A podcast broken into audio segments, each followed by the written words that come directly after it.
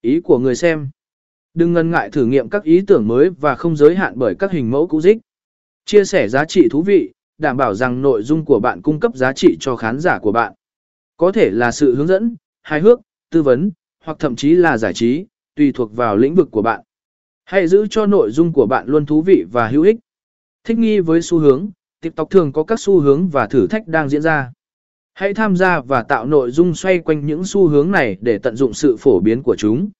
Tương tác với khán giả, đừng chỉ là người tạo nội dung, hãy là một phần của cộng đồng TikTok.